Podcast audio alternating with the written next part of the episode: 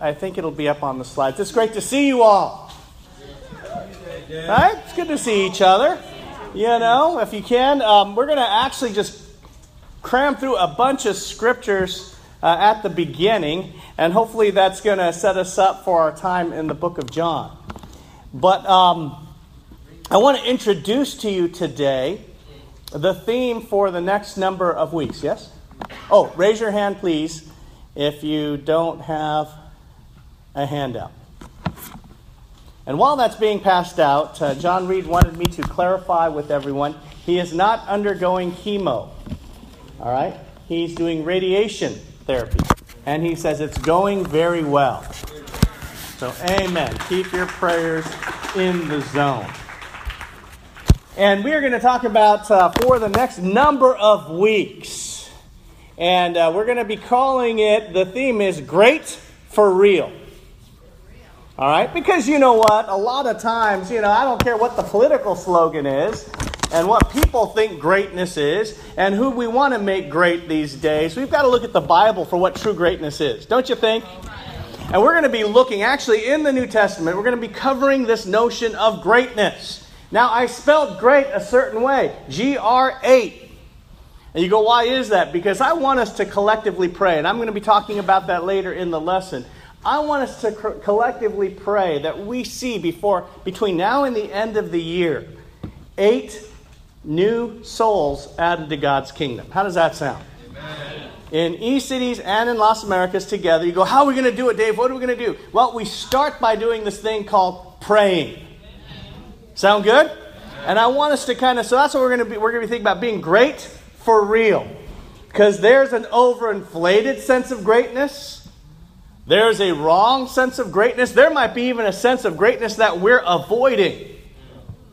We'll talk about that today, but I want you to understand greatness is actually part of God's plan. Did you know that? When you think about your life, when you contemplate in who you are, greatness is part of God's plan. Look at Genesis chapter 1. We'll look at it. It's in your sheet. We won't turn there because we're going to rifle through. Even from the beginning, God had greatness in mind. Then God said, Let us make mankind in our image, in our likeness, so that they may rule over the fish in the sea and the birds in the sky, over the livestock and all the wild animals, and over all the creatures that move along the ground. So God created mankind in his own image. In the image of God, he created them, male and female. He created them. It doesn't matter what gender you are. God created you for greatness. He says, You are in my image. This is something for us to understand. Greatness is part of God's plan. God blessed them and said to them, Be fruitful and increase in number, fill the earth and subdue it rule over the fish in the sea and the birds in the sky and over every, every living creature that moves on the ground. That almost sounds like a supervillain agenda. Subdue the earth, rule over everything. Right? But this is God saying when He looked at mankind, when He looks at you and me, He goes, Bah! You shall be powerful and amazing. So, first point I want us to understand greatness is God's will for us. Greatness is God's will for us. It's His vision, it's His heart, it's His desire. And you go, what kind of greatness? He says, man, as human beings, we're supposed to command a lot. All of creation should be under our thumb. Isn't that intense? Now you go, well, that, does that mean we could just abuse the environment? If you look at how Jesus describes leadership, and that's why over the next number of months, during Sunday, we're going to be covering the book of Matthew. And in the, in the book of Matthew, there are like over 30 references to greatness and being great. For our midweeks, we'll be looking in, in the book of Acts. And also in the book of Acts, there are over 30 references of being great. We're not going to cover the book chapter by chapter, we're just going to look at where Jesus talked about greatness. And when Jesus says, if you want to be a leader, if you want to be first, what should you be? Last. So even when we as human beings are supposed to lead this world, it should be as caregivers, as people who respect and are kind and are loving. We're going to talk about God's view of greatness not an overinflated, deceived, twisted view of greatness. That's why we're calling it great for real. But it's in your creation, it's in you. If you really peel back and get rid of all the trauma and disappointment and mistakes you've made in your life, there's greatness calling you. There's one thought we want you to have today, just to understand this. It, it's the second thought be of great influence. That's what I want you to be. I want you to think that you will be of great influence. Think of yourself as a child. How many of you have little kids right now? Our little kids are demanding. You know, if you're a two year old, you think you own the world. You cry when you don't get your way. You have tantrums when you don't get your way. That's what your little mister or little miss is because they want, they believe, they believe they can have it all. When you were little, didn't you think you could be that? You could be a firefighter, an astronaut, and a doctor all at once. You could be a superhero. You could be anything. When you're little, you just think that you dream that you can conquer, that you can help, you can serve, that you would be of influence on this earth. See, it's part of your creation. The third thing we understand we are created for influence. You were built to influence. You know, one of the things I notice when people are going through adolescence,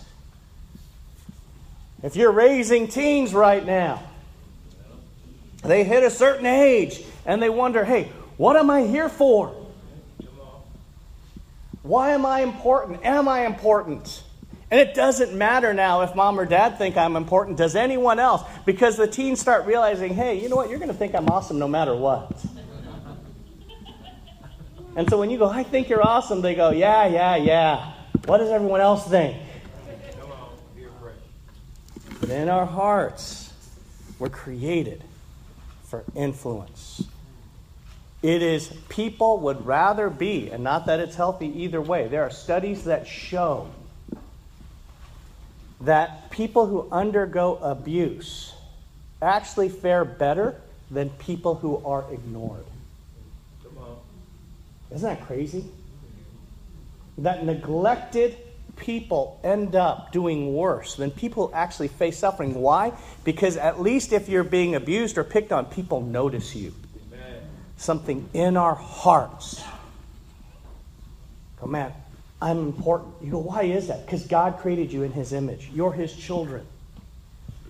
So God created you in your inner being. God created you to feel important. Can you think that way? Genesis chapter 18, verse 18. It just says this note, you don't have to turn there. Abraham will surely become a great and powerful nation, and all nations on earth will be blessed through him. You see, what kind of greatness does God envision? What kind of influence here? In, in, line, in line four, God envisions, envisions great influence by us individually. God looked at Abraham and he says, Through you, Abraham, you're going to be a great nation. And he says, through you, all nations on earth will be blessed. Did you know God envisions greatness for you individually? He does. For you individually. Greatness is not for someone else, it's for you. And it's important to grab hold of that.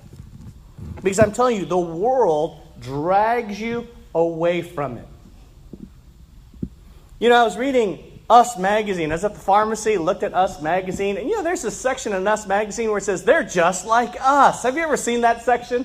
You know, what is it? You know, they, people want to drag these movie stars and make them go, hey, they're just like us. You know, on the extreme end, if you look at the magazine rack, there's always these pictures of, hey, look at Tyra Banks, fat. Look at this model, fat. They always want to show the fat picture of someone who's beautiful. Have you ever seen those? Have you ever wanted to look at them? I do. I was going, huh, interesting, right? Because why? Because I want to feel like something beautiful or noble or whatnot can be dragged down and be as ugly as I'm feeling right now. Yeah, I, I want to do that, right? You look at this image, you, know, I, I want to make sure, you know, I want to, I don't want to feel so bad. Something, something in me wants to drag people down.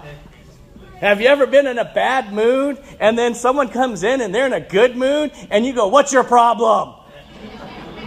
Isn't that feeling? There's something in us. We want to take great things and drag them down just to make us feel better. Satan's doing that.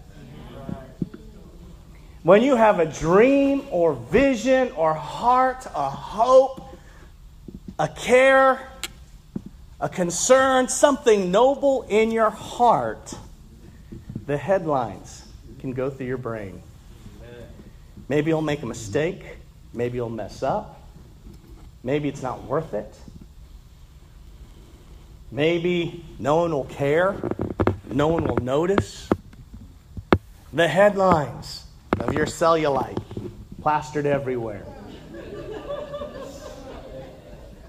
The headlines of your mistakes and who you are not shown because Satan wants you to think if you try for greatness, it will be humiliating and you will fail.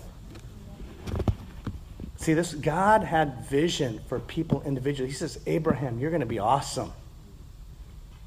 Numbers 14, verse 19. Moses' prayer, in accordance with your great love. This is Moses talking to God. Forgive the sin of these people, just as you have pardoned them from the time they left Egypt until now. You know, Jesus was praying to God, asking him, because God wanted to wipe out, He wanted to smite. Right? Isn't that a cool word? It just sounds like smash and rub out. Smite. The Israelites because they were ungrateful and they were grumbling and they were idol worshiping. And God said, Enough! I'm done with them. They should be gone. Smite city. Moses' prayer changed everything. We connect people with forgiveness. That's the kind of influence you can have. You, as an individual, can make sure many people are forgiven. I think when I look back at my life spiritually, the thing I feel like I'm most known for is messing up. Amen. You go, really? You go, yeah, those are the things that sit in my mind. Isn't that the same way with many of us, right? That don't you remember the mess ups? I tried once to fudge my way through an interview. I was a and I, I, just started making up a story, and then later on, I realized, boy, I did not know what I was talking about. I look like an idiot to that person. And to this day, my spine kind of goes like that. Have you ever had that moment? You just think back in your life and you just go, ugh. that haircut you had, whatever, you know what I mean. The, the, the day you just, I remembered I, I tried acting in high school, and I did a monologue, and people were laughing at me in the audience. Not in a good way. Ugh. Right? When I think about a lot of it, my spiritual history, remember when I, I was baptized when I was 21, I left God when I was uh, baptized when I was 18, left God when I was 21, came back when I was 23. But from 18 to 21, boy, did I have big dreams of greatness. I appreciate Mike. He says, "Oh, I'm going to save my family. Uh, we're going to we're going to reverse Beverly Hillbillies it and go to Bakersfield. We're going to convert everyone.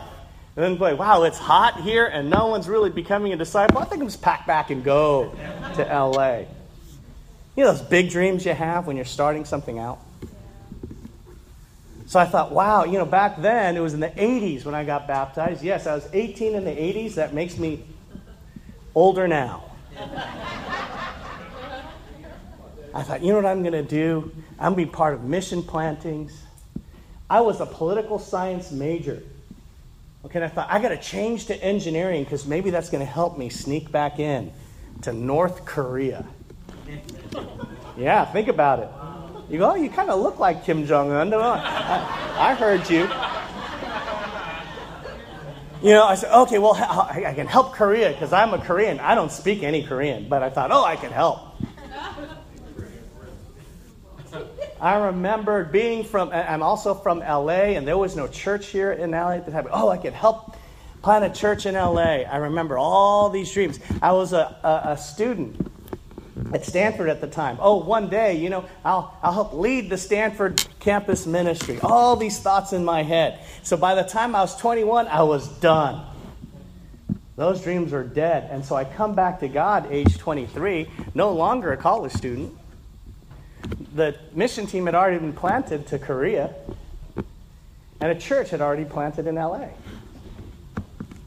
Wah, wah. You go, what happened? What, what's, what's your story? Well, here's the cool thing. Even while I had left the church, I brought my fraternity roommate. We, we started a fraternity together. I brought him to church, okay, and he became a disciple, and he ended up leading the Stanford campus ministry. Isn't that cool? Did you know there's two people who are on the LA mission team that I brought? I brought one of them to church, studied the Bible with her, because she was my friend from high school. Her name was Grace. You guys know Grace, Grace Wong now. And then another person I brought to church, she became a disciple. She met the person who met Curtis Kahn, who was also on the mission team. So, two people out of the 28 people that were on the LA mission team were somehow connected to my efforts spiritually. Isn't that cool? I look back. And then, a year after I came back to church, I moved to LA and we started this kind of ministry, a Korean ministry that helped train the people who ended up leading the Seoul Church. Isn't that cool? So all those dreams were still somehow able to be kept alive. Because no matter what, God says, I have a plan for you individually. Through you, somehow, great things can happen. And Moses' prayer changed God's will. Isn't that awesome? Moses' prayer influenced the fabric and destiny of humankind. Do you believe that somehow, some way, you're meant for greatness? 1 Samuel 18, verse 14. In everything, he, and that's David, did, he had great success because the Lord was with him. You know, we can be successful with the Lord's presence. If the Lord is with you, anything can happen. See, don't let your busyness distract you. If you're with the Lord, he, he can make anything you touch be awesome. Now, I'm telling you, I understand what it feels like when things aren't that awesome. When your child is waking up in the middle of the night and throwing up, you don't think, oh, awesome is my future. Do you understand what I'm saying? When you're sitting there grinding through the homework with your kids, you're not going, awesome.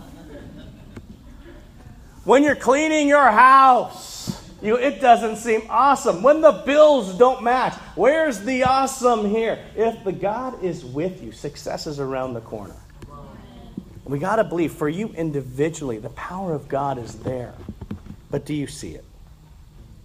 2 Samuel chapter 22, verse 36. You make your saving help my shield.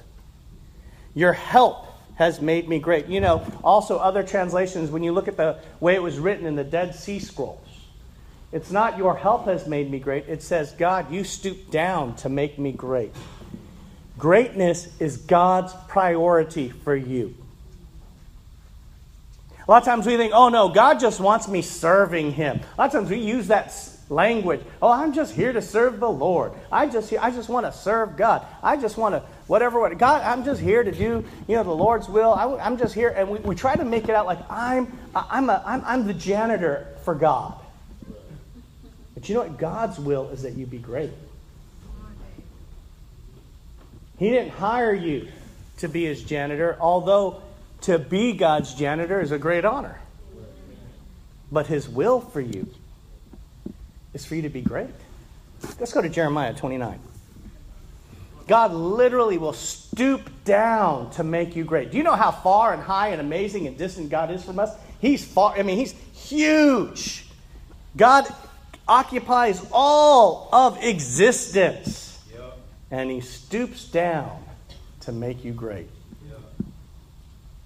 When you're busy and your little one is crying, you know, you say, come on, just go, go, go. But you know what your child really needs? For you to get down low and look at your kid eye to eye. And that's what God does. He will, as awesome and powerful as he is, he's going to stoop down and go, How can I make you great? If greatness is not on your heart, you do not understand God. Jeremiah 29, verse 11. It says, For I know the plans I have for you, declares the Lord plans to prosper you and not to harm you, plans to give you a hope and a future. God says, I want to see you be great. A hope, a future, prosperity. You will seek me.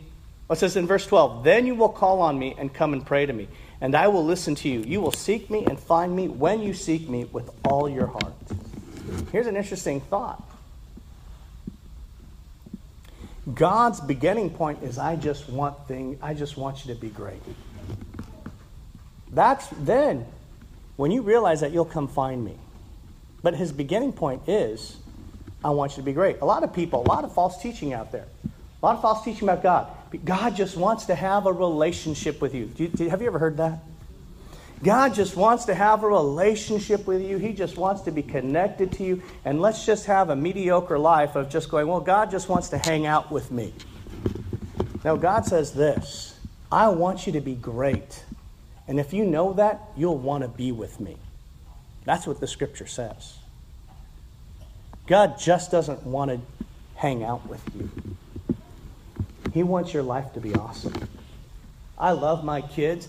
I don't just want to hang out with them. As a matter of fact, when they're quite young, they're boring to me. Not my wife, she cherished every moment with her kids, not me.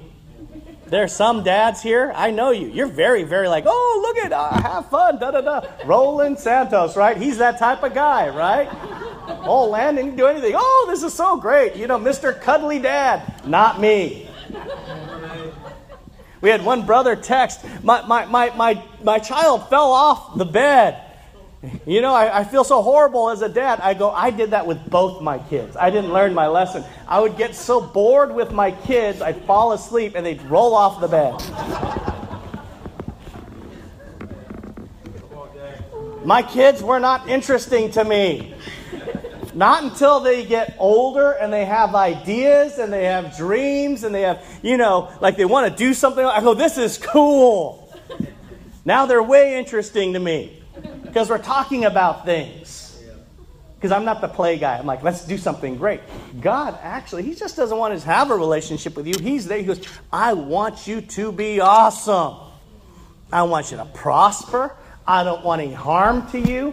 I want to give I want you to have hope. I want you to have a future. And so when you realize what kind of dad I am, then you'll have a relationship with me. So it's got to be wired into us. This is who God is. God wants to make you great. Now here's a little bit of a English and Spanish lesson. Okay, we'll go to Acts chapter 11. This is the second point. So the notion is God just wants you to be of influence. We're going to talk about why influence is so important. And why you being of influence is part of the equation.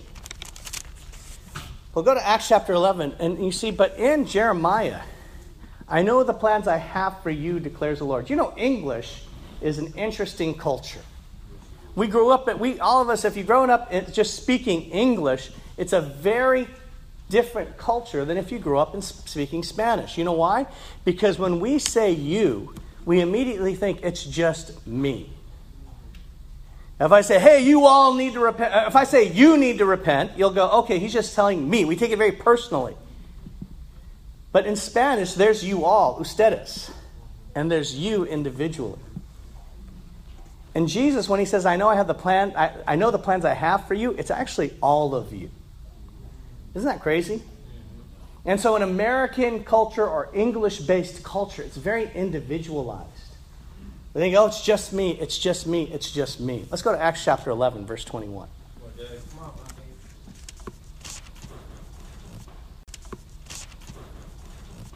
And we'll look at this in midweek, but I just want to give you a slice of it, a little taste of it. Acts chapter 11, verse 21. The Lord's hand was with them and a great number of people believed and turned to the Lord. You know what? The Lord's hand isn't just with you individually. Sometimes we got to understand that the Lord's hand has to be with us.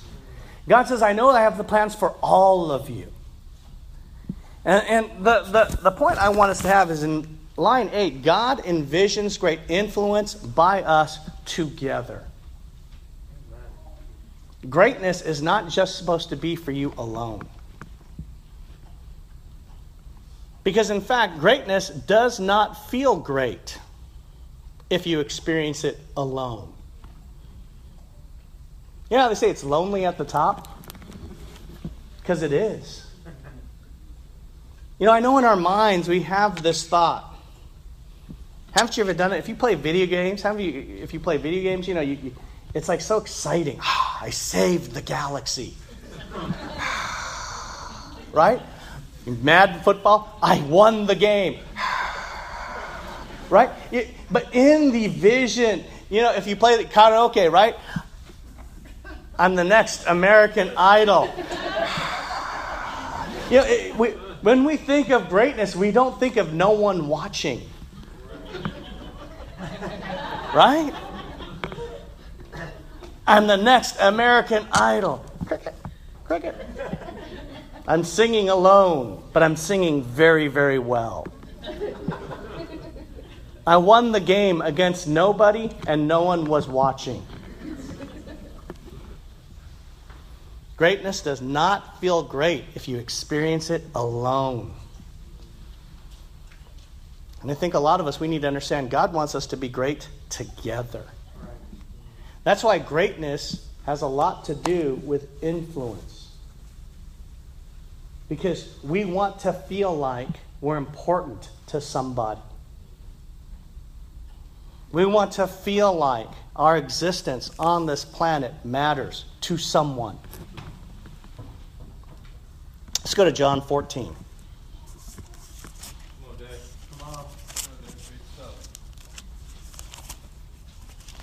So that's why when we say great for real, we're talking about this theme. What we're talking about is that, hey, yeah, you know what? Our greatness is going to come in the form of us doing something together, influencing together, caring together, because there's power in that. There's power when you feel like your life matters. In John 14, verse 1 through 4, it says, Do not let your hearts be troubled. You believe in God, believe also in me. My Father's house has many rooms. If that were not so, would I have told you that I'm going there to prepare a place for you? And if I go and prepare a place for you, I will come back and take you to be with me, and you also may be where I am. You know the way to the place where I'm going. You know, you go, oh, God is preparing a place for me. That's how we take it. That's how we preach it. Sometimes when we teach us this passage, we go, hey, God has this special room just for you. It has surround sound, it has, you know, 20K TV. It has people coming in providing you your best food that you ever wanted because we think it's for me. You know, he's saying, no, God's preparing a, a room for all of you. And that could mean we'll be roommates. like, rut. Because he was talking to his 12 apostles as a group. It's ustedes, it's a plural. Sometimes togetherness is part of the dream. In verse 10, he, in line 10, he's just saying, hey, you know, there's a place for you and it's going to be awesome. We're supposed to dream together. We're supposed to imagine this room together, this sense of awesomeness together. It's not enough just to say, hey, it's for you. We've got to be people who value it's for us. A good quarterback, when interviewed, doesn't go, This is what I did, that was great. He always say, Hey, you know what? The defensive team did awesome. This group did, you know, if it wasn't for my linemen, if it wasn't for, they'd take great care if you listen. A great quarterback will do that and not talk on and on about himself. Because I don't think they're just doing it playing lip service. They believe it because teamwork makes the what? Dream work. John 14. Verse 5. It says, Thomas said to him, Lord, we don't know where you're going, so how can we know the way? Jesus answered, I am the way and the truth and the life. No one comes to the Father except through me. You know, he makes it very clear. What do we do together? Jesus makes it clear to all of them. Guess what? You need to focus on me together. I am the way, I am the truth, I'm the life. Have you ever been with a team that's going in different directions?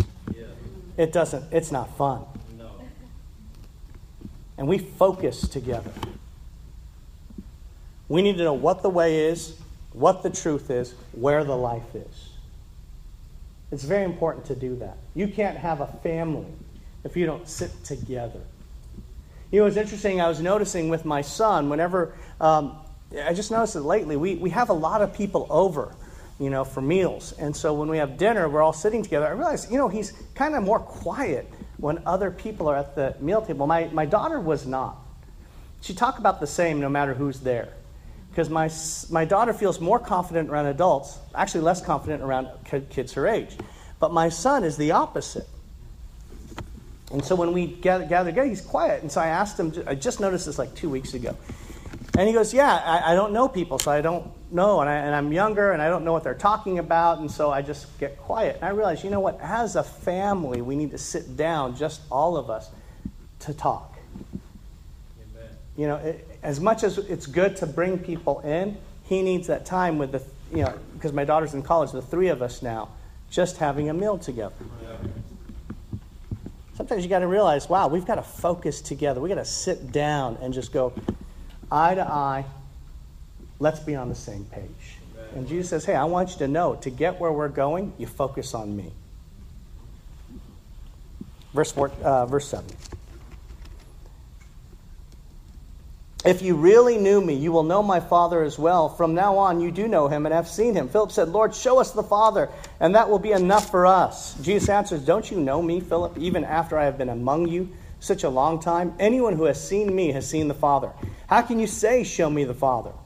Don't you believe that I am in the Father and the Father is in me? The words I say to you, I do not speak on my own authority. Rather, it is the Father living in me who is doing his work. You know, it's this interesting thought, but it's something we always have to remember. Jesus modeled togetherness in his relationship with God. And he says, I'm the Father, the Father is with me. That's the whole beauty about Christianity. Other religions, they, they, the reason why Islam exists is because they decided, well, there's only one God. God cannot possibly exist three in one. Holy Spirit, Jesus, and the Father being three in one. But we just read in Genesis, God said, Let us make man in whose image? Our image. He says, Let us create man and woman. Both of us are in God's image. Men and women do not look alike. Thank the Lord.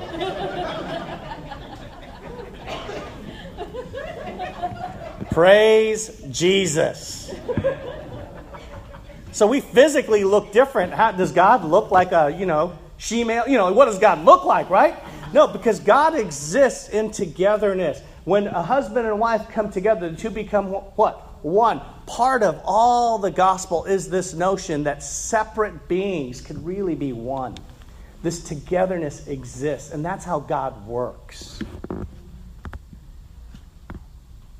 And so, God, Jesus just says, I work with my Father, and that's how you know who my Father is.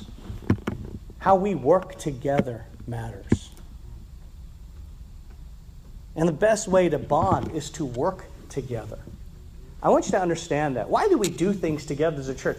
Why do we decide, let's have special contribution, which we haven't really had yet? We will focus on it in November, just so you know. Okay? So I know some of you have already given. Great. We thank you for it. Many of you have not yet. You go, what are we giving to? We'll work on it in November. We just haven't pulled together yet enough to really be functional in that way. Does that make sense? I just want to throw something out at you, hey, do it, and then move on. Let's just learn how to work together. But if we have something like, hey, special contribution, in October 29th, we'll have the Family Fest. When we work together, guess what? We get closer. Have you ever been on an awkward blind date? You're just trying to talk to each other and you're asking like the same question. So, you know, How'd you become a disciple? Who met you? So, what kind of music do you like? What kind of food do you like? So, what do you do for fun? Yeah. what movies do you like? and, and you know what? That possibility may just kind of fade out of your life. But sometimes if you work together, you realize, huh, I kind of like this person. You act with the teens. What we did uh, with teen ministry, we realized if you just tell them, "Hey, you kids need to be close to each other," they don't get close to each other because the ga- they whip out the gadgets. But if you go, "I need you to work on this together," guess what they do? They get closer.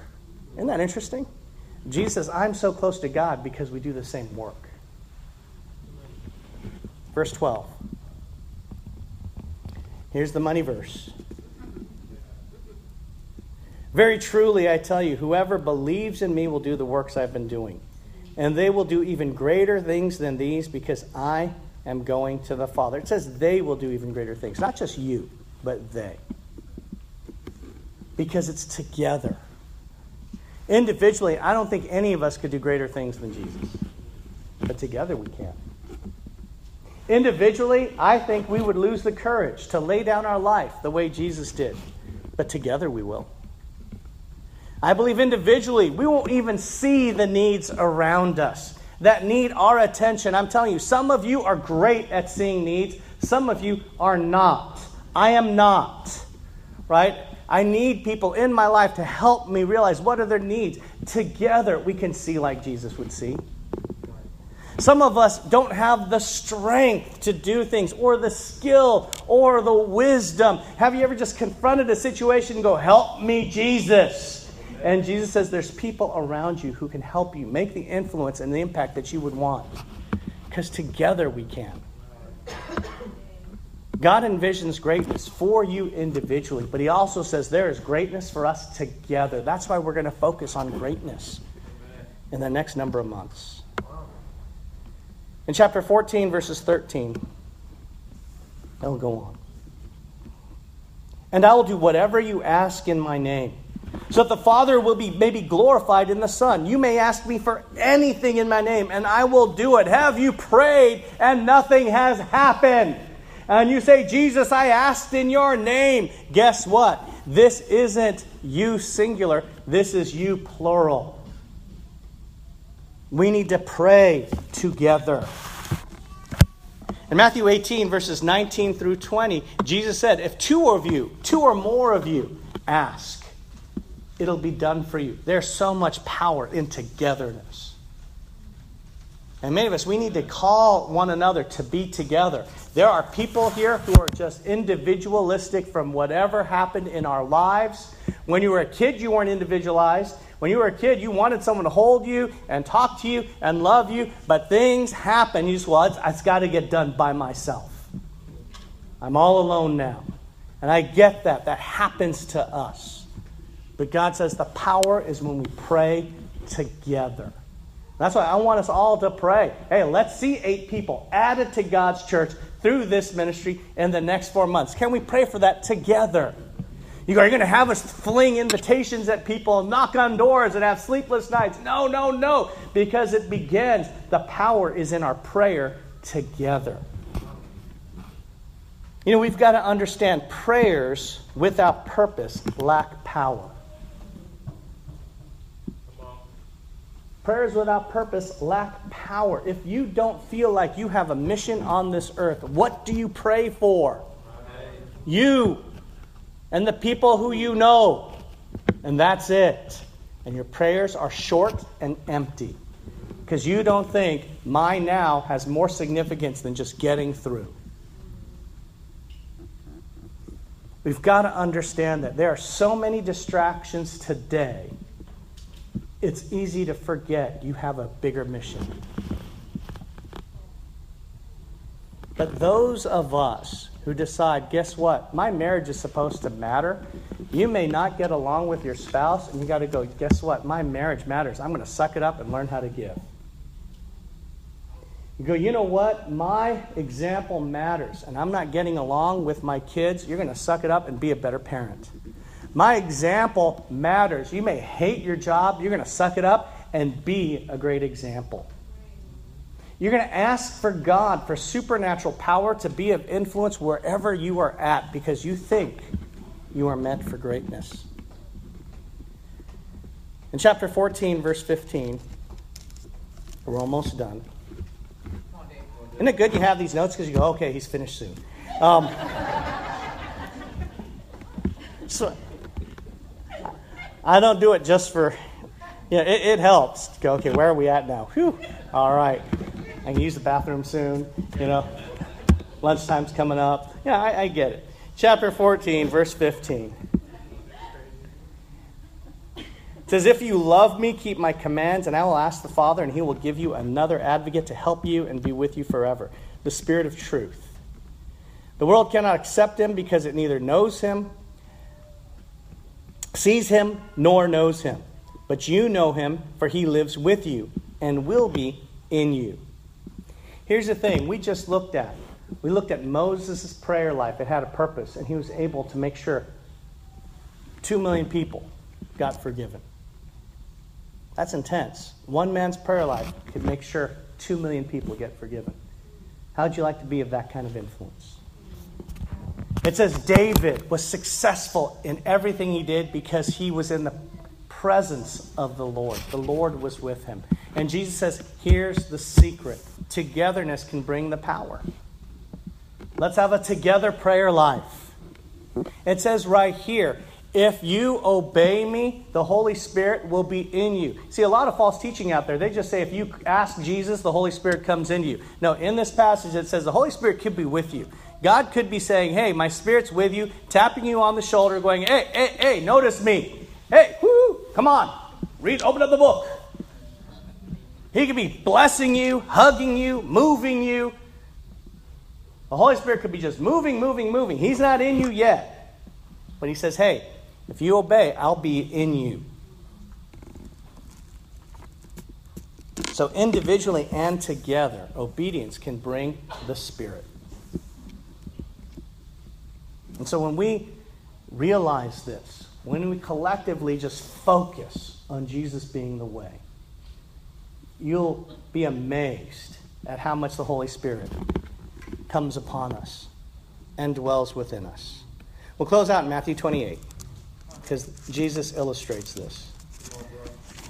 The reason why we close out with this is because, once again, we are going to cover Matthew uh, in the next number of weeks. But Matthew 28 closes with what, what we call the Great Commission. The word great isn't in it, but we call it the Great Commission. So I'll end with this because it illustrates this notion that even when Jesus ascended, he just said, My vision for you is greatness. In Matthew 28, verse 18, then Jesus came to them and said, All authority in heaven and on earth has been given to me. Therefore, go and make disciples of all nations, baptizing them in the name of the Father and of the Son and of the Holy Spirit, and teaching them to obey everything I have commanded you. Remember, the Holy Spirit is in you when you obey. And surely I am with you always to the very end of the age. He says, You know, you obey, my presence is with you and in you. But here's the thing we are commanded to influence all nations. Just little grunt work effort has importance. That's what I got when Mike was talking. He, he didn't tell you, you know, you could just hear, wow, his father got baptized. What a miracle. Wow, that was so awesome. He was talking about a 20 year journey of daily steps. But that 20 year journey of daily steps turned into something great. Failures of mine, broken dreams of mine actually got fulfilled. And what I was going to have us do, but we didn't have the time, I was going to have us stand up and sing a song. And I was going to illustrate something. Because sometimes the Holy Spirit teaches you things and tells you you're wrong and tells you what's right. For a while now, we had the screen down here and the stage right here, and people would sing because I thought it's weird because everyone's looking this way. And everyone was sitting in the back so they could see the screens. Do you remember all that? Well, I've been gone for a few weeks, and I come back, and the. What, what, what? The church has rebelled against me. How darest thou violate? That was my first thought because when we first, when I, Not really. When we first got here, what happened was, and you don't realize this, when we first got here, when, when Rob and I saw this, we'd be singing, and this side of the room was looking and singing off of those lyrics, and this side of the room was looking and singing off of those lyrics when we first moved here.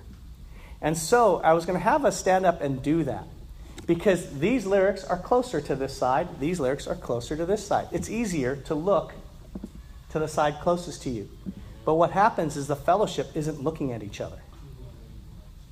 We spent, remember those Sundays where I said, hey, look at each other when you sing? Then I realized this is the best way to lay it out. Because if we sit up close and this side looks farther and sings from that screen, and this side looks farther and sings from this screen, guess what you do? You face each other. And it brings the fellowship together. Isn't that crazy? So I thought, wow, this is a good idea. this really gets us to look at each other. Now, I've seen some of you. You're singing on this side, some of you are singing off of that, and some of you on this side. Change it. Because if you change your perspective and you decide, I'm going to look towards someone else and look farther than what is comfortable, it brings love into the room. If I'm going to look away from somewhere else and just kind of stick to what's closer to me, it brings division. Isn't that crazy? And God says, dream about greatness. Look across the room, look at someone else. You'll see great things happen. He says, I want you to influence all nations. I want you to go make disciples. And so, what I want you to understand is this we are commanded to influence all nations. Look across the room and look at other people. Secondly, the question you want to ask yourself is who are you influencing?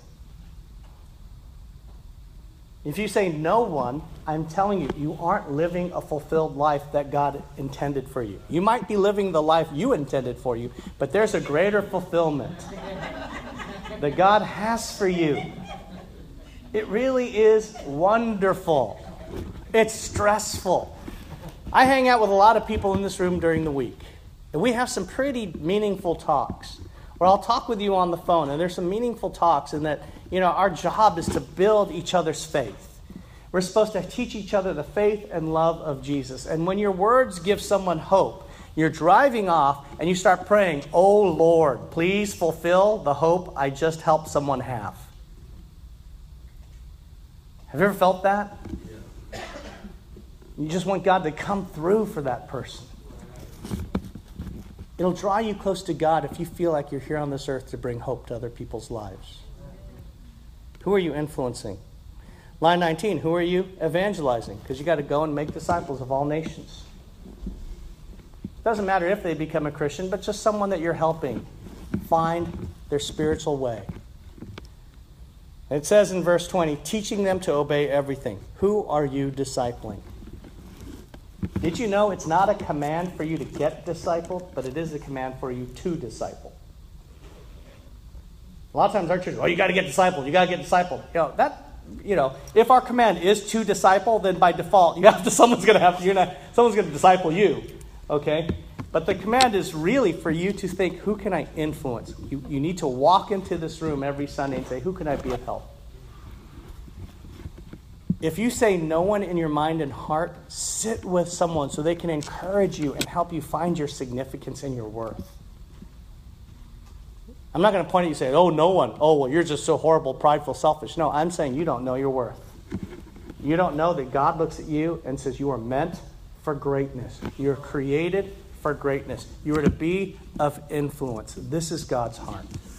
And that's why we're going to cover it for the next number of weeks so we can just have God's heart and get in touch with his destiny for us. Does that sound good? Amen. Amen? You are dismissed. Have a great time in fellowship.